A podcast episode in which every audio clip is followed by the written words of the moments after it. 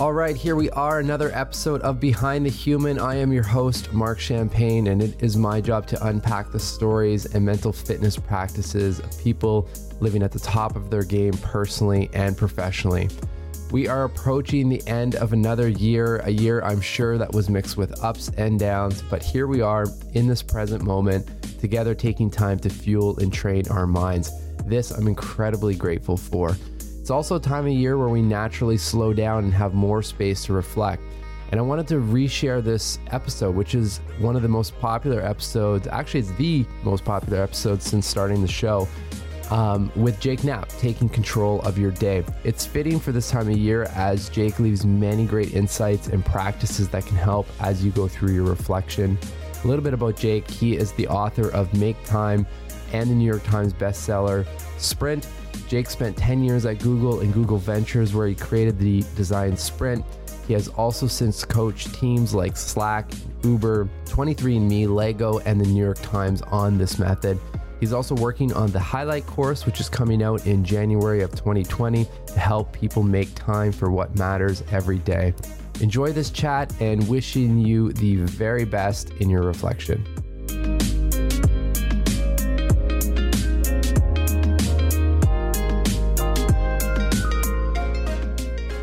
All right, Jake, who are you?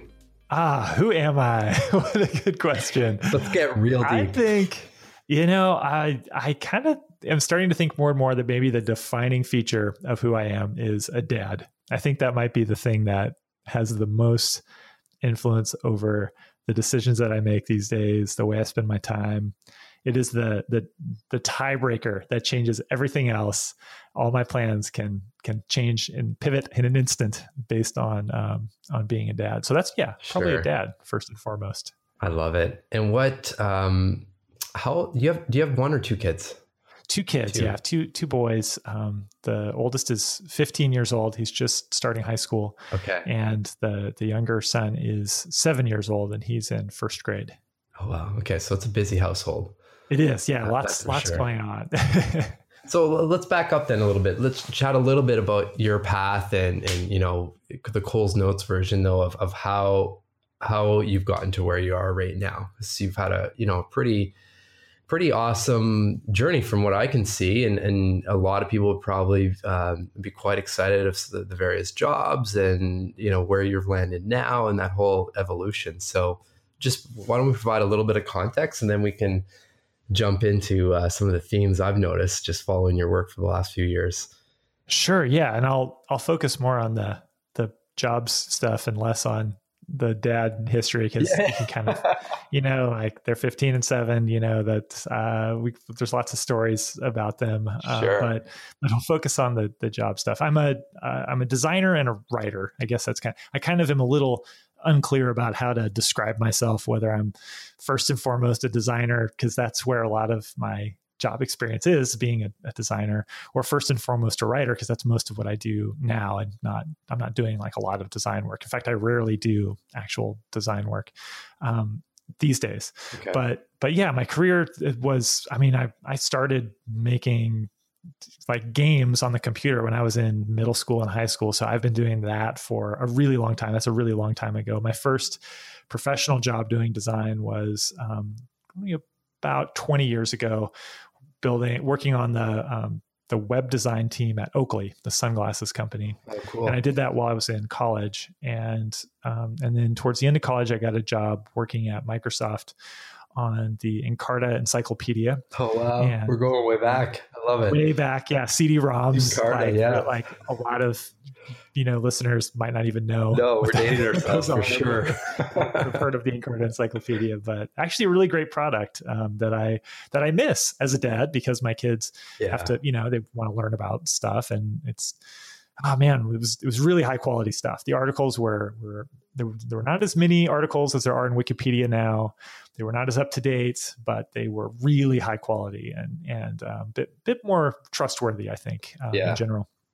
But anyway, um, I worked there for quite a few years, actually, building products. So I, I, um, I was I was there. I, I, I went back to to college and finished up my degree, and then I went back to Microsoft and worked for quite a few years on Encarta and then on another project that that sort of died. And then I I left Microsoft and I went to go work at Google. And so I was at Google for about five years. Um, from this is like 2007, like uh, started at the beginning of 2007, and I was at Google till 2012.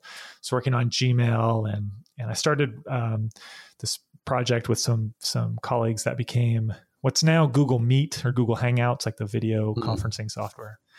And then I also started this project that became the you know the design sprint. So I created the design sprint process, which is a, a way for teams to work together solving a problem and it's a very structured process and kind of a checklist for for a, a week long um, collaborative work that a team will do to, to start off and just kind of define the problem detail it out come up with solutions uh, by Wednesday, you've you've got a bunch of sketches. Each person has come up with their own solution, and you're deciding which ones to to test. On Thursday, you build a prototype, and then on Friday, you test it one on one with your customers. And I did that a bunch at Google to try to kind of figure out what the formula should be for for that process. And then i went to work at google ventures. So from 2012 to 2017 i was working at google ventures working with startups running design sprints and together with my colleagues there just really refining and improving that process. And and we did over god over 150 design sprints. So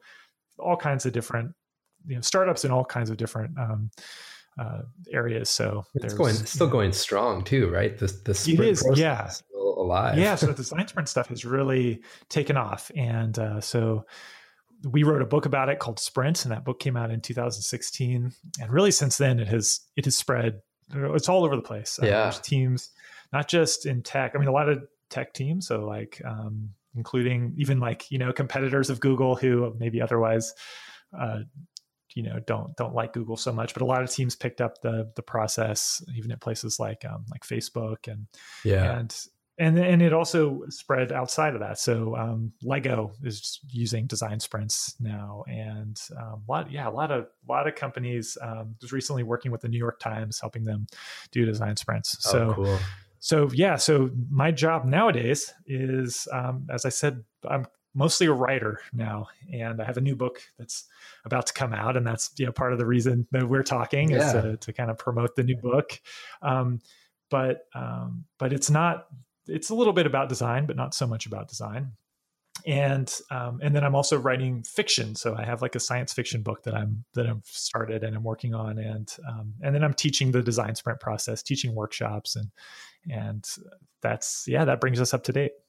Amazing. Well, well, thank you, and that's a perfect, uh, perfect summary.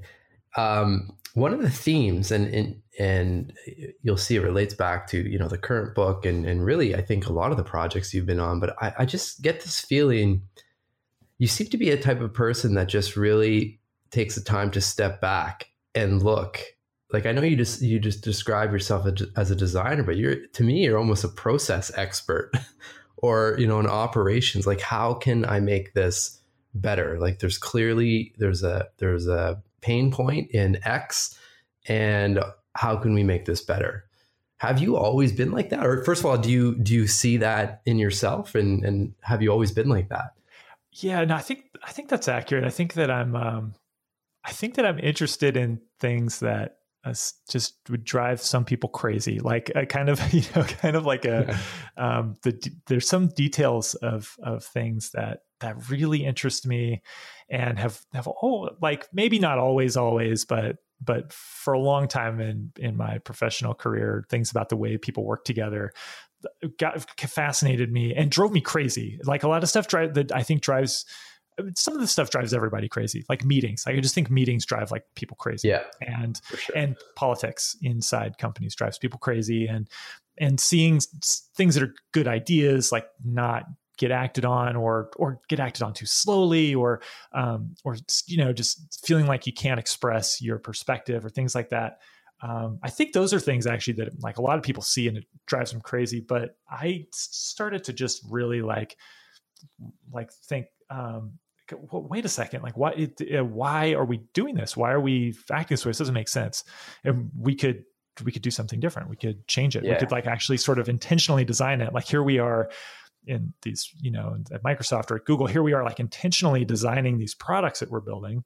And and then that if you're a designer, you're always thinking about how does this, you know, how's the person who uses this going to interact with it? What's going to happen? How what's going to happen with their with the two things sort of collide. And and you know start to think like God, the way we work is also a thing that we can design. And um, and the theme with the new book is kind of like the way you spend your day the way you kind of focus your attention in a day as an individual that's a thing that you can design. You don't have to just sort of take the the way things are for granted. You could actually sort of redesign it. And i guess that maybe this comes from I didn't study uh, design. I didn't study computer science. Like I said, I was always like into that stuff, just like, yeah, you know, tinkering around and having fun with it. But I never felt like I really knew what I was doing.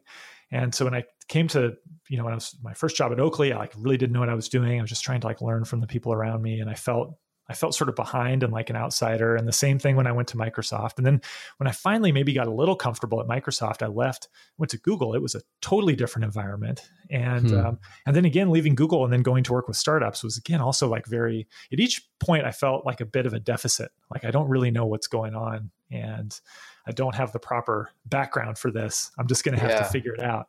And I think that that that uh, perspective of being an outsider can be very beneficial. For, for me, it, it, ended up becoming a strength because I, I think I could I could see what didn't make sense and what was kind of crazy, and then um, eventually have the confidence to say, okay, well let's let's tr- maybe there's a better way. Let's see if we can we can change it. Which is kind of an arrogant thing to say, almost like I think you know, like as if I know best, but um, but it's worth a try.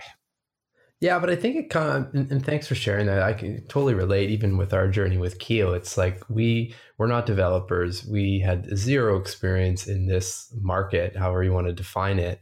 And I think there's like that certain level of being naive to that, the, to those things that are, you know, what really drive unique ideas, right? And and thinking because you, you don't know, you don't know what you're what you're getting into, but you're questioning and um, you know good things can come out of that right yeah, I mean, it's it's. I think that's the way things change, and hopefully for the better. As somebody comes in and says, like, "Hey, as an outsider, this is crazy. We can do better. Let's try yeah. to do better." And sometimes those things are wrong, and sometimes they're right. And you know, you, but if you if you feel it and I, you know it sounds like you feel it I, I, feel like you're you're working on something you see an opportunity like you can, it's it's it's very satisfying to go after it and try to make something better yeah and so um so this process of of coming up with a design sprint or or coming up with with make time and trying to figure out how, well how does it how does it work for you know for me and for me and John as we were my co-author as we were working on it over the years and kind of thinking about these different tactics and then trying to figure out how to explain it to people. It's very satisfying but you also know that just like a startup in the end like maybe it'll work for people or maybe it won't. Like you just you just yeah. don't know. You just have to do your best. Absolutely. Well let's talk a little bit about the book. So uh, I've fortunately had a chance to read one of these uh, advanced copies, which has been fun. I've always wanted one of the flimsy books from the publishers. I'm so glad. I'm so glad that you know that that's the flimsy book because when it's really um, it's it's really like a vulnerable feeling to give someone that to know that someone's going to see the advanced copy because if you're if you're listening to this and you've never seen an advanced copy of a book and i haven't seen a lot of them. And i was sort of surprised when i got the advanced copies of sprint even though like the editor like really warned me like it's gonna you know it it's gonna look bad. Like because it doesn't look like a like a real finished book. There's things that I don't even I don't even know I'm I'm picking up on. But when you pick yeah. up a book, it has like a certain texture on the on the cover, and it has a certain you know the pages have a certain texture, and you know right away when you pick up the advanced copy, it's low quality. Like it's everything says like low quality about it. Like yeah. the, it's like the the sheen is not right on the cover, you know, and the paper's not right, and like um, and then also when you're when they print these, it's like the book isn't actually totally done. Like it's through maybe like one or two rounds of editing. But by the time they print it, you already know there's all this stuff that you've caught that's been fixed, that's not sure. fixed, and, this, and, you're just like, oh god, like I don't want anybody to think this is the book. Um, so yeah. Anyway, that's a long way of saying I'm glad. Thank you for acknowledging that wasn't the real thing. Yeah, no, hey, I feel like I'm part of the process a little bit with this, you know. Totally. It's yeah. a prototype, right? I mean, it's like a, it's it's it's like the design thing. Like it's great to have that. Yeah, absolutely. It's funny because they've had those in publishing for a long time. You know, this idea that like we're going to go to all this. It is a lot of trouble and expense to print those up, sure. and uh, and it's it's the same reason why we prototype when we're building any kind of product. It's it's something different happens in your brain, even though all the things I said about it, like you know, it's not it's not real. You also then your brain does start to think like it's real. It feels like a real book so much more than a stack yeah. of papers or that are loose, you know, or um, or a PDF or like the Word doc or whatever you've been looking at. Like it's just it's totally it is it is now suddenly very real, and you react to it in a different way. You see stuff that you wouldn't see otherwise. Yeah, I know. I can totally get that. Um, so all to say, what will remain in this book is the the, the structure, and I do want to encourage people listening. Is I think the audience for for Keel Conversations will really resonate with this. As everyone listening, for the most part, is you know really trying to step step back, think a little bit, um, see where they can adjust in their life, and and I feel like this book really pulls you out of autopilot and allows you to a either read it cover to cover or just cherry pick in and jump into a certain topic, get what you need, come out, and jump back in. Um, so you know, congrats to you and John for that because I the words that come to mind for me is just it's a very digestible and easy oh, easy good. read. Good, yeah. good. That's so good. That's really good to hear because you know. I I am a person who has read a lot of books in this genre, the genre of time management or self-help or you know whatever whatever you want to call it. I'm not exactly sure what to call it but i think people know. People know what i'm i'm saying probably. Um, yeah. books like um, like getting things done and the happiness project and there's a lot of there's a lot of books like this that i've really liked and, and a lot of them that i've read that i you know maybe i didn't get so much from but i think with any book like this what what i always found and i think this is true for most people like it's it's really great if you read a book like uh, like this and you come away with one or two things that you hope you can actually do like something i can actually apply to my life my day to day whatever and, and things will be better. And we set out in writing this book, you know, he'd written Sprint and we tried to write Sprint in a little bit of a different way where it has this sort of like recipe and it was very, you know, here's how you do it, which had the danger of being you know boring but we thought would would be helpful to people we hoped. Yeah. And we thought you know let's try to do the same thing with make time but you know in a way that's appropriate to this different type of book. It's not a business book. It's a it's like a it's for people it's for individuals.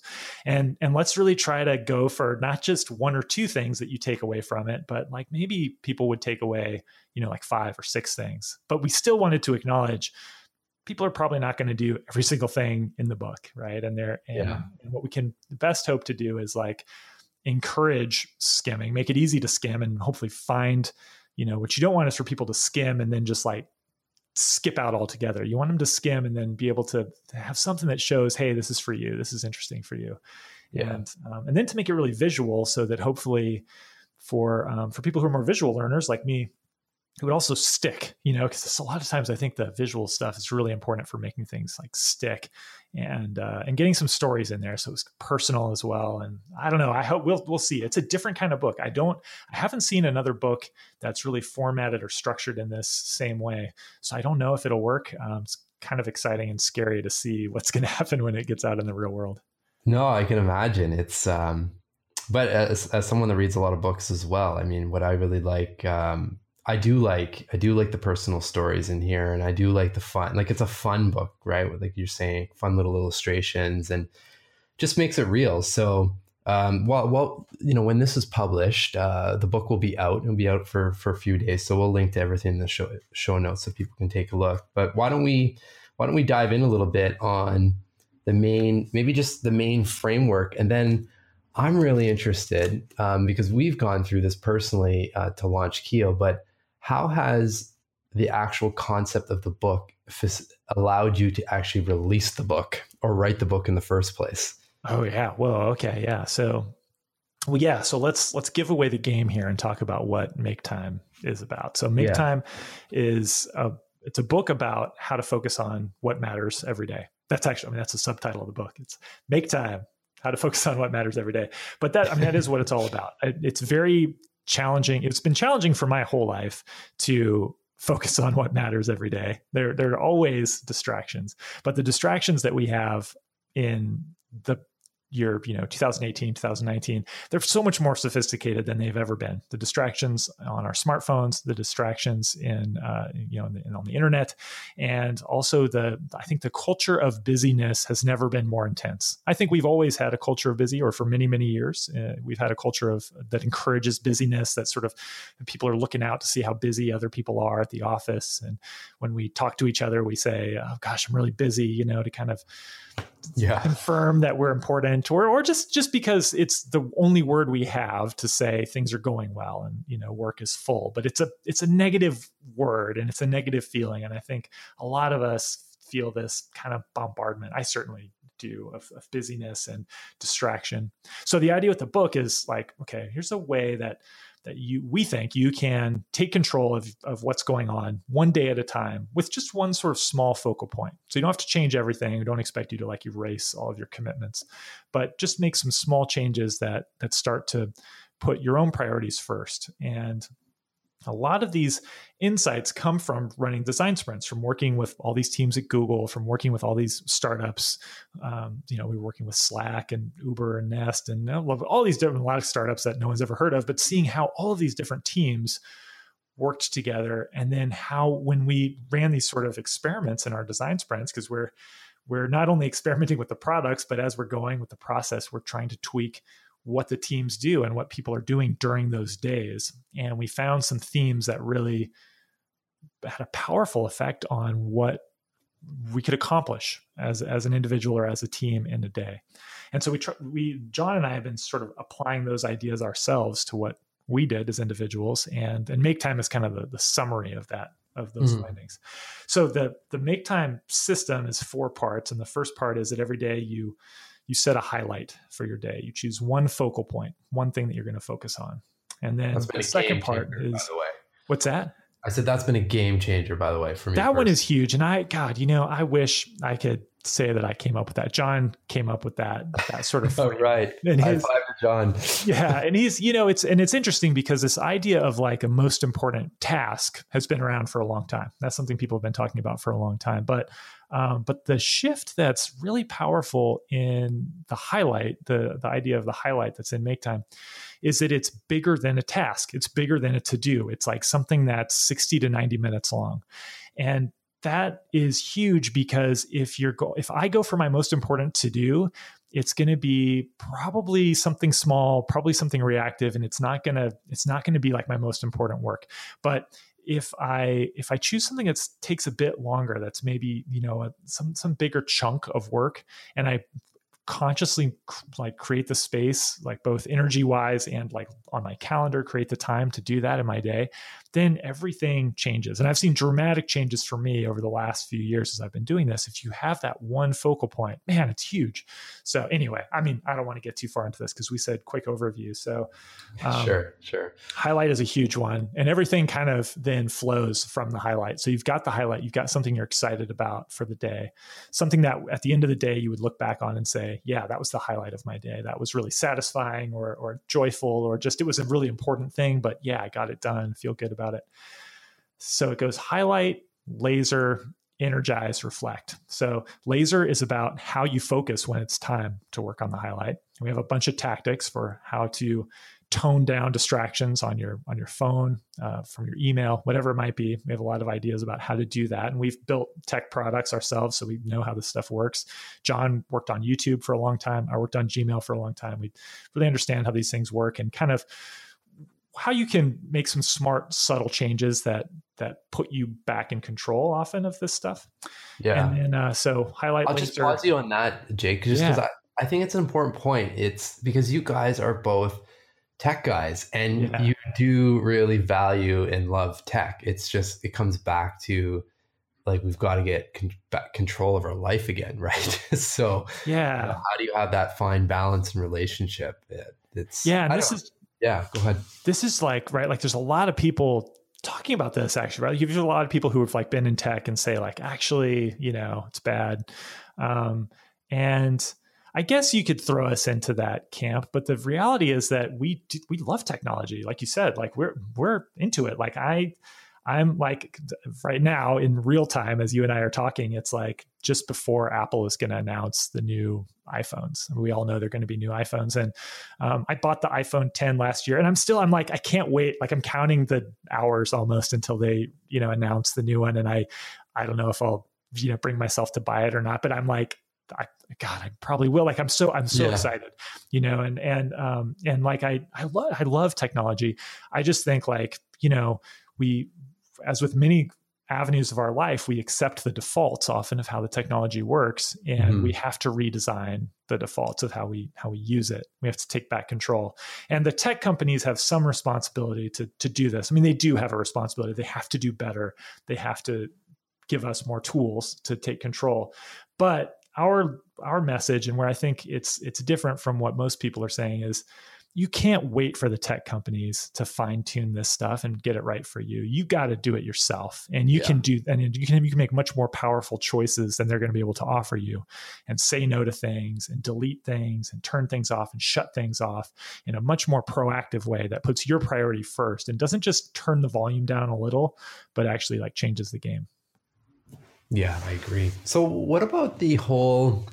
Because I think everyone can relate. This one of the big things that that I noticed, uh, just in general, but also where the, the how the book really emphasized this is is just taking you know taking you out of that reactionary mode, right? And you guys have a brilliant way that I can visualize this every time I read the word. But just let's talk about the infinity pools yeah. I think, yeah. you know, we're really jammed into the infinity pool. So just maybe describe what that is and, and some tips on how people can, eh, like I said, just maybe first realize that they are in the infinity pool. yeah. Yeah. And I mean, the infinity pool is, I've never been in a real infinity pool, but I've seen lots of pictures of them. It looks yeah, very pleasant. Same. I don't think it's a, a bad place to be, but, uh, um, but what we talk about when we say infinity pool, we mean like you're, you're doing something that has infinite content. You're looking at something that potentially could have anything in it. And there are a lot of examples of this. Uh, you, know, you know, Facebook is an obvious one. Go to Facebook, you go to Instagram. There could always be something new, something that's yeah. going to make you feel like you know something is a, make you feel an emotion, a good emotion or a jealous emotion or like whatever, but like generally good feelings. Like we usually have good feelings when we use the, well, maybe it's arguable with those, but generally like, you know, it's, it's a good feeling to check and get caught up, but there can always be something new.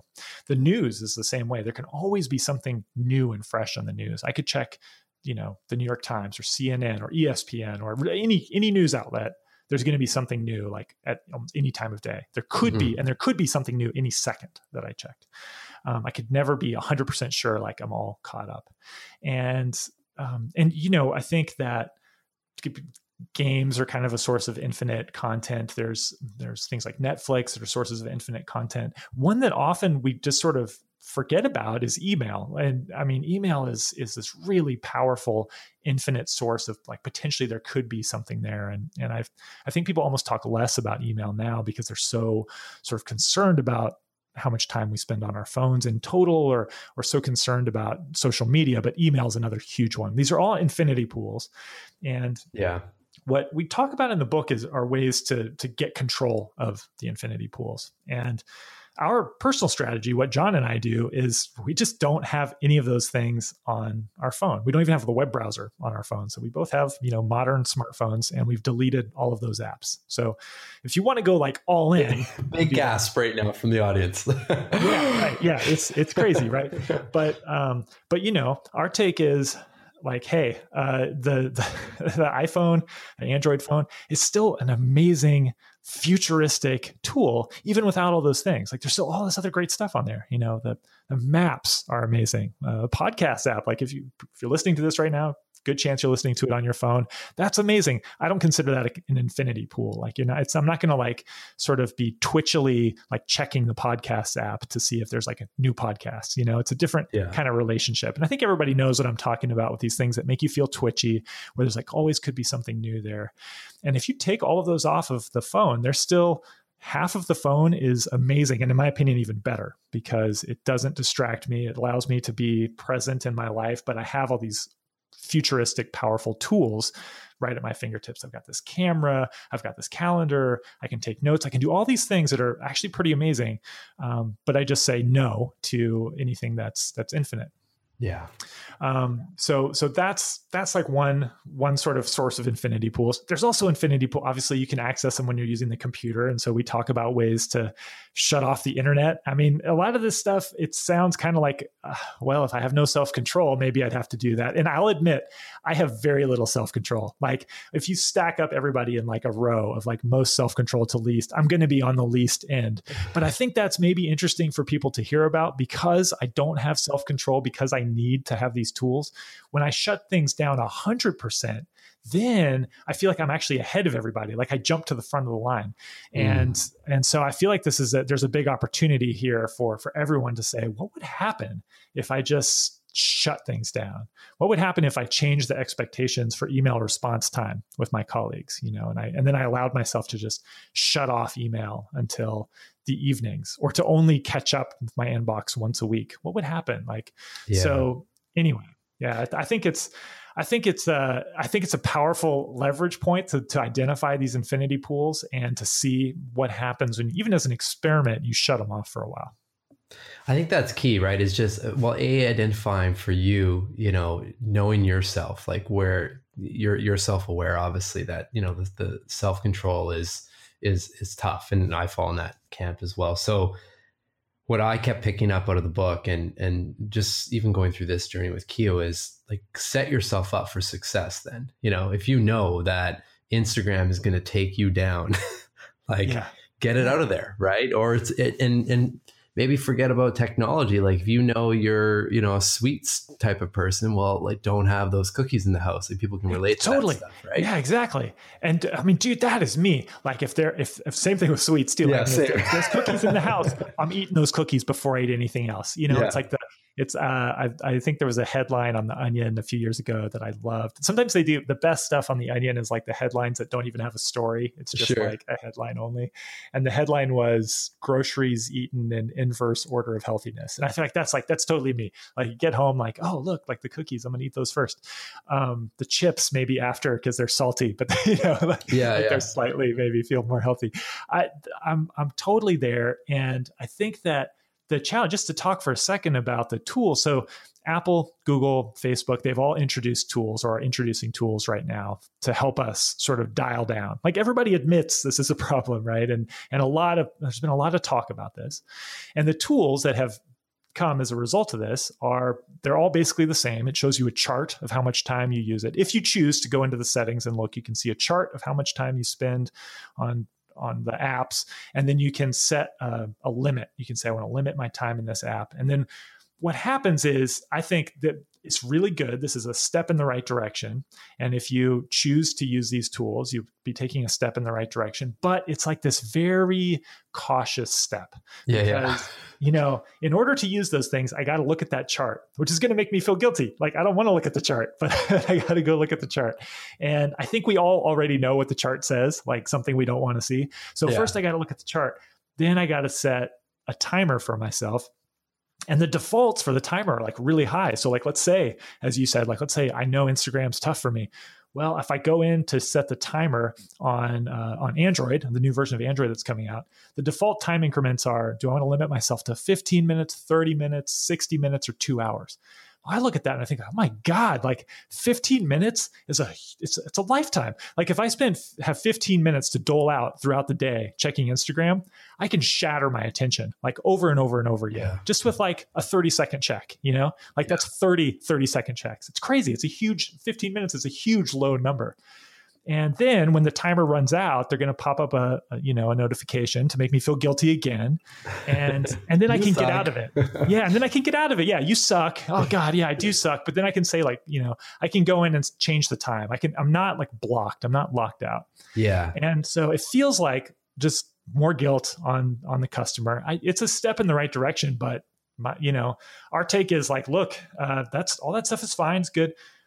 Just just cut it out. Like if Instagram's a problem, you don't need it. Just uninstall it. Like just just live without it. And then you jump to the head of the line. You know if there's those 100 people in line with their distraction you jump to the head of the line. You're going to have more attention for what matters to you.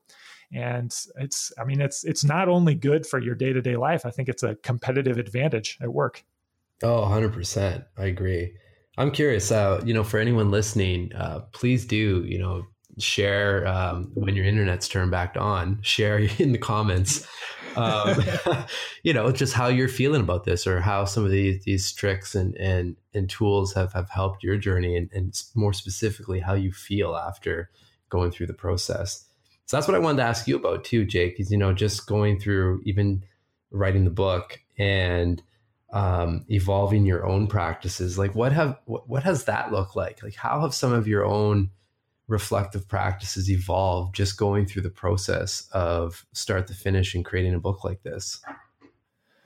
Well, yeah. So one of the things that's you know, anytime you try to teach something, you gotta you've got to go deeper in your understanding of it. And I think teachers learn about the subject by by teaching it and by figuring out how to explain it. So the the system and the tactics that we use got better through the process of first blogging about them. So many of the things that are in the book started as blog posts, and um, and so part of it was trying to explain the idea in the form of a blog post and then hearing back from people. Like I wrote about this topic of the distraction free iPhone about six years ago for the first time, and uh, people, you know, like half the people's thought I was an idiot and just why doesn't this guy get a smartphone? Why doesn't he shut up? He gets some self control, whatever. Oh, you know, fair fair points, really all fair points. And then you know, some subsection people are like, oh man, like I tried this and actually it's great. You know, like uh, that's crazy, but it actually feels great. I'm shocked. Um, but uh, you know, the the process of trying to explain it in a way that doesn't doesn't make people hate me as you know, some people will hate hate me no matter what I say that because I sound self righteous. I do sound self righteous when I talk about it. So I, you know, how can I best you know couch it in terms of like look here's the here's the way to think about it that might be useful to the broadest uh, section of people and and then also kind of thinking about how do these things fit together and how do you how do you get to this point like there's a lot of things i think when you're um, trying to to share an idea part of what's hard is that you have the curse of knowledge. There's a lot of things that you don't know that you already know about it. And um, there's this book that I love. I know I'm supposed to be promoting my own book, but there's this book that I love called uh, Made to Stick. And oh, anyone yeah. who's, yeah, you know, yeah, so good. Chip and Dan Heath, Made to Stick. Excellent. Actually, every book that they wrote is, is so good. Um, but uh, Made to Stick talks about this idea of the curse of knowledge. It's harder to explain an idea when you already know it because you, you can't really tease out the parts that you know that you've sort of forgotten that you know and the parts that your your audience the listener reader whatever may not may not know yet. And so one of those things that struck us and it's like the sort of the third and fourth parts i talked about highlight and, and energize and one of the things that struck us in writing it was gosh i or sorry i talked about highlight and laser. Um, the, the second two are the third and fourth ones are energize and laser uh, and reflect. And uh, and so energize is about building the physical and mental energy that you need to focus. So half of the thing is you know setting the highlight choosing what you want to focus on and then the, the next part is actually focusing and, and eliminating distractions so that you have the time and attention for it. But you also have to have the energy. You have to have the physical energy. And this was something that we had kind of almost subconsciously like tuned while doing the design sprints. We had started to get better and better snacks and really tune when we took breaks and encourage the team to work together because there's sort of an energizing kind of conversation that happens from just having face to face conversations made sure the days weren't too long. We started to make shorter work days because we saw that by the end of the week, you'd get better results if you hadn't burned people out. And a lot of these things were just sort of invisible to us because they had happened over so long. But we thought, God, that's actually a huge part. That's something that we need to be really explicit about and, and talk about. And that's the energize section. And then the last one was this idea of reflecting uh, each day, just kind of looking back and saying, hey, what worked today and, and what didn't? And treating it like an experiment, treating yourself like an, ex, you know, the subject of an experiment with a sample size of one. And yeah.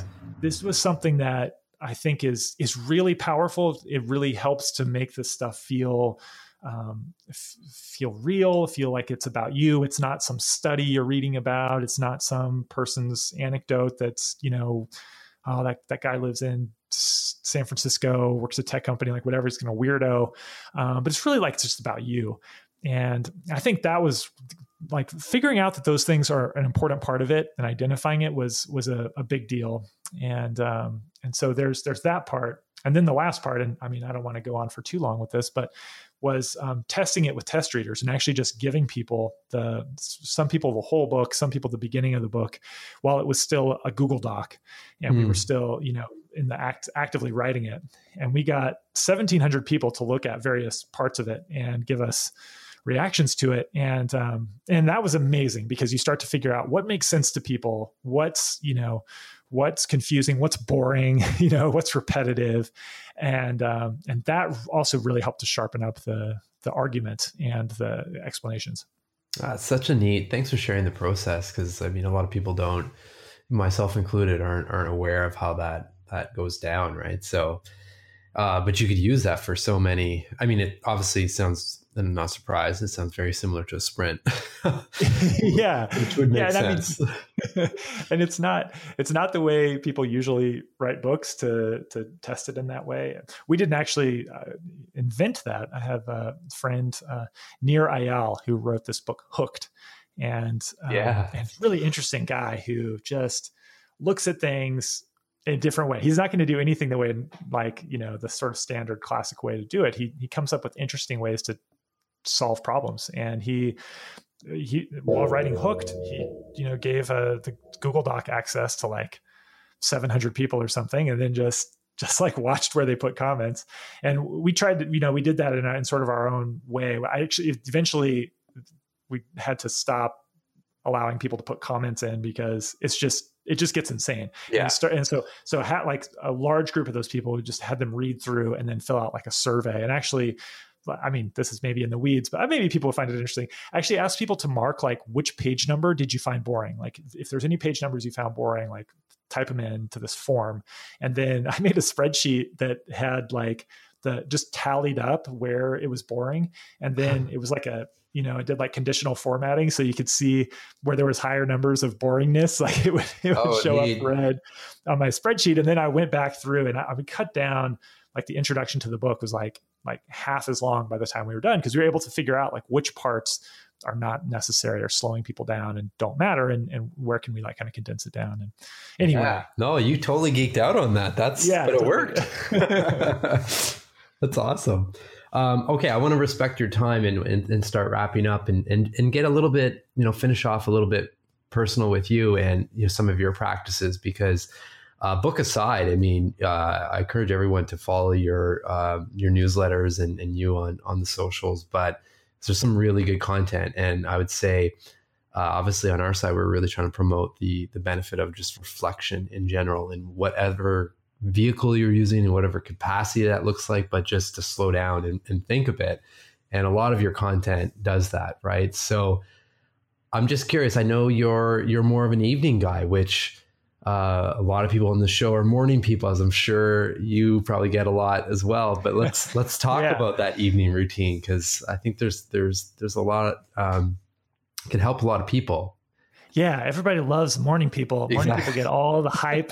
you know, they seem so on it. They're like getting stuff done first thing, and then they're they feel kind of like they're better than everybody else the rest of the day. Yeah, and I, I, I mean, John Zeratsky, my co-author, my good friend, that guy is like classic morning person, or so I thought, at least when I met him, um, because he would like, you know, he'd come to work, he's like already done with whatever the thing was that we talked about yesterday afternoon, and he's already, you know, he's already like gotten up early and and exercised and made himself coffee and like walked to work. And you're just like, God, I hate that guy, you know? Yeah. And, uh, and then like I learned more about him and I realized he's not normal. He wasn't like originally a morning person, but he, he kind of did all these things. He talks about it in the book to to make himself a morning person so that he could share that time with his wife. His wife was up early, so he thought, well, if I could, if I could just like align my schedule with hers and make that the time that I do my highlight, then like everything would be great. And he he did it. And he had some strategies for kind of making that shift. And um, the book I talk about making time in the in the evening after kids go to bed, after the house is quiet, and just trying to make that time when I might be awake anyways actually make it useful and purposeful time and not just me, you know, reading my email or just like I don't know, like a big thing I talk about in the book is uh, uh, I'm really into the Seattle Seahawks. I like read news about the Seattle Seahawks. It's just basically when my you know when I'm tired, I might just go into like this sort of like surfing mode or whatever and just burn that time. Yeah. But what um what yeah so what i what i had to do was like realize like okay there's some things I can do to to make sure I'm I'm kind of clearing my mind out and I'm recharging a little bit after I you know would get get done with work and then um, and then like make sure that those distractions are unavailable to me. And one of the key things for me was taking a vacation timer. So you can buy these at the hardware store, whatever. They're uh, intended to um, allow you to leave the lights on when you're going on vacation. So you plug this timer into the outlet and you set the timer. And uh, at a certain time, it the light clicks on, like in the evening, so it looks like you're there, and then it clicks off uh, when you you know might plausibly yeah. go to bed. Anyway, you set the time for turning the switch on and off, and I just plugged the internet router into that thing, and I just had it turn off, you know, at at the time that I wanted to start writing, and this is what I the, the project I was hoping to work on in the evenings was writing this um, this fiction book that, uh, and so I would I would just the timer would come on, the internet would disappear. Your wife's then, like, "What happened to Netflix?"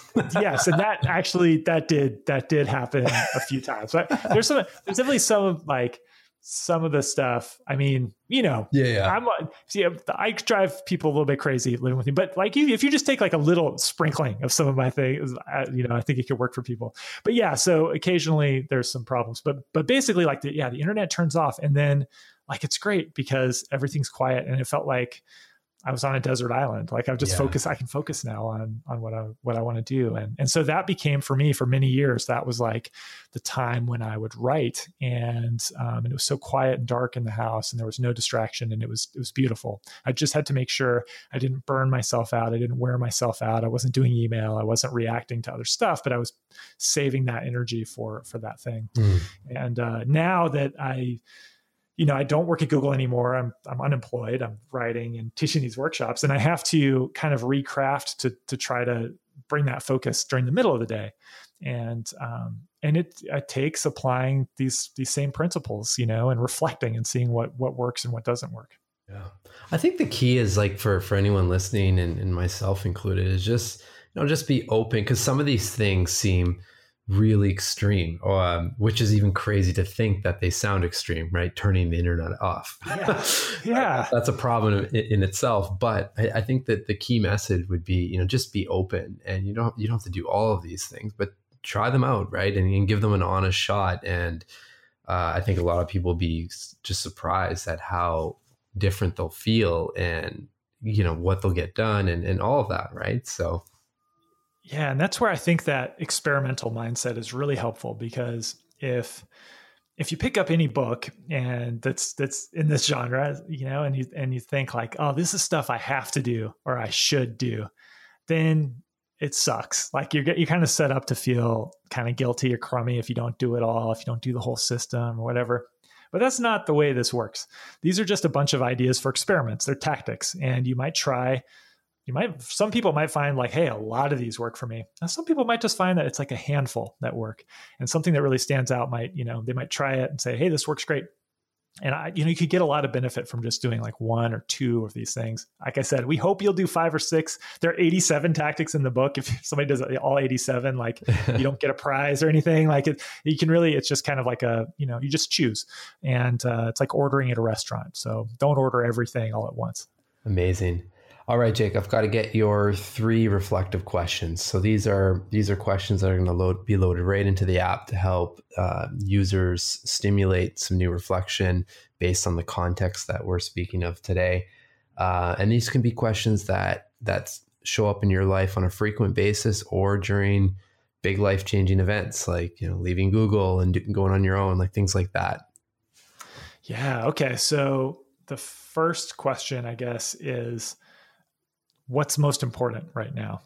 And in the book, we talk about this tactic of stack rank your life. And I, I, think this is something that I do over and over again and I find really valuable is just to identify what are the big projects in my life. And at the beginning of the episode we talked about being a dad. Like that's one project actually. It's like, and it will go on. It will be going on for a long time. Sure. But like being a dad is a project, and it also it competes uh, with writing books, with promoting books. It p- competes with teaching workshops, all the things that for me right now are big projects. And they were different, you know, five years ago when I was at Google and 10 years, whatever. Like they change from time to time. But if you make a list, you can make a list of these big projects knowing what the order of those is and which one is most important is very helpful in times when things are in flux in times when I'm stressed. In fact, it's important on a daily basis as I just decide what's going to be my highlight for the day. So, what is the most important right now? That's that's a big question and it's important to have an answer to know what's going on. That's a very centering thing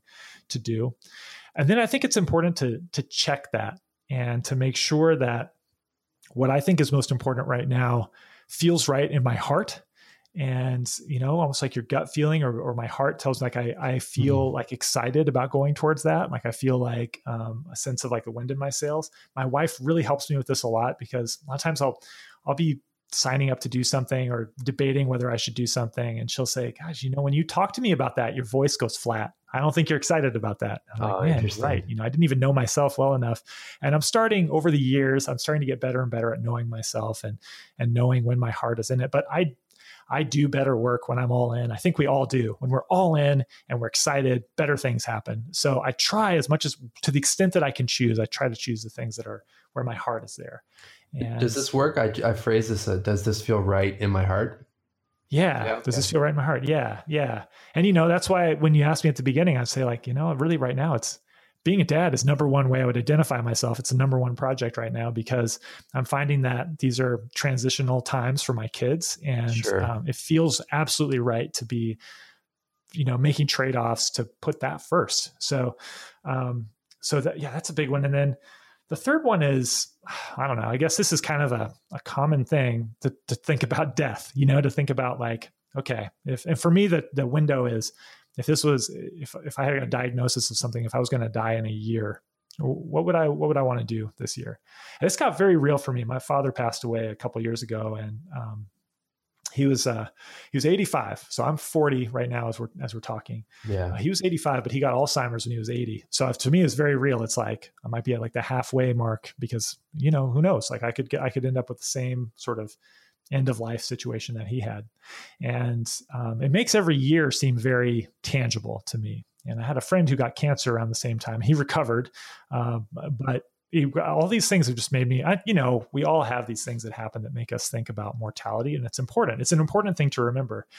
There's a there's a degree when you can think about this window of like if this were my last you know dur- inter duration x so this was my last day like some people find that helpful. To me that's too short. Like i would i don't know what i would do on my last day but it's kind of sad and like it freaks me out to think about that. yeah yeah. Um, and and and you know and then there's probably a window of time where it's too long. Like if it was you know maybe if it was 10 years out like i'm not sure i can really kind of get 10 years in my head.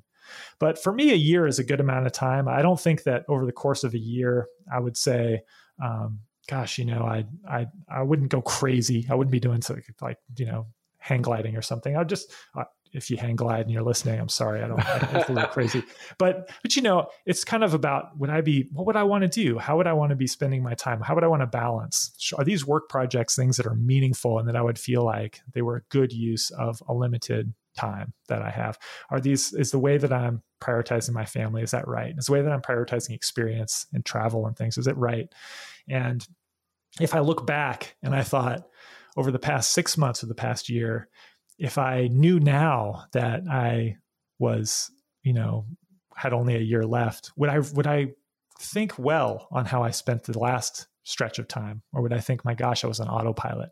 And i think that's really important too is equally important as to looking forward as looking back and making sure that because that's a better way to check almost. It's easy to imagine what we'll do in the future. You look back and then you have a record of the choices that you really made.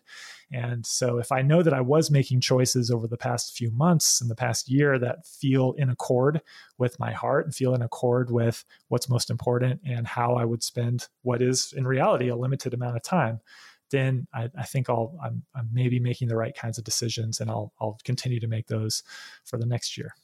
Those are great, really great prompts. Um, thank you for sharing them, and, and, they'll I think they'll be really helpful. And I agree with you. Reflecting back, uh, one of the most one of the questions I talk most about um, in any speaking that I do is uh, on Friday. It's just super simple, and we're on Friday right now. It's actually around that time now. For me, would be just asking two questions. One being, what would I have changed this week, and what was amazing about this week.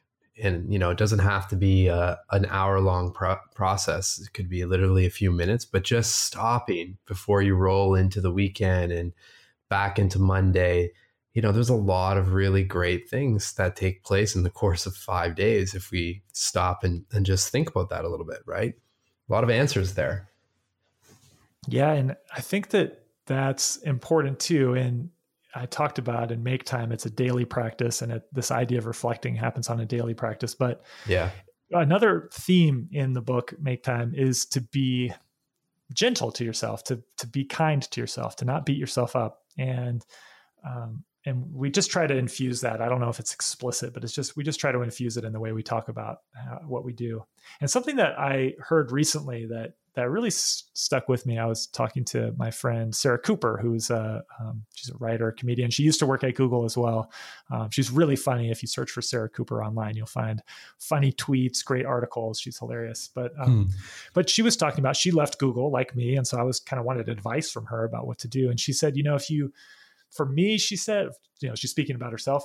She said, uh, if it, it was it started to be much more helpful for me to think about accomplishing things over the course of a week or a month to look at a bigger time frame because often in day by day when we have like a big goal we want to accomplish some big goal it's frustrating. You don't see that much progress. Mm-hmm. it feels like you didn't do anything.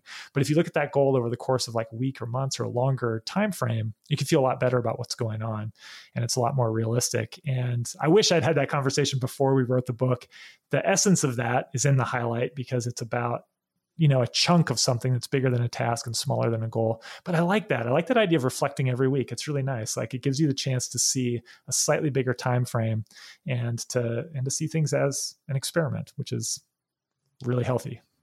Well thank you sir for uh, you and john obviously and everyone involved in in bringing this this book to light and uh, not just the book but just you as a person and everything you're putting out there in the world uh, it's a lot of work, obviously. You know, um, thinking of this, taking the time to construct it and put it out there, and uh, ultimately, it's helping a lot of people. So, just want to give a little virtual high five from this world hey, here in Toronto, Canada, and everyone else that uh, could be listening across the world. And uh, obviously, uh, the book link, everything uh, where you can find Jake will be in the show notes. And as always, have the best day yet. Thanks, Mark. Yes, you made it to the end. I hope you enjoyed the chat with Jake. I just wanted to thank all of you for such an incredible year and your attention for all of these conversations. It's a real true honor to have you part of the journey.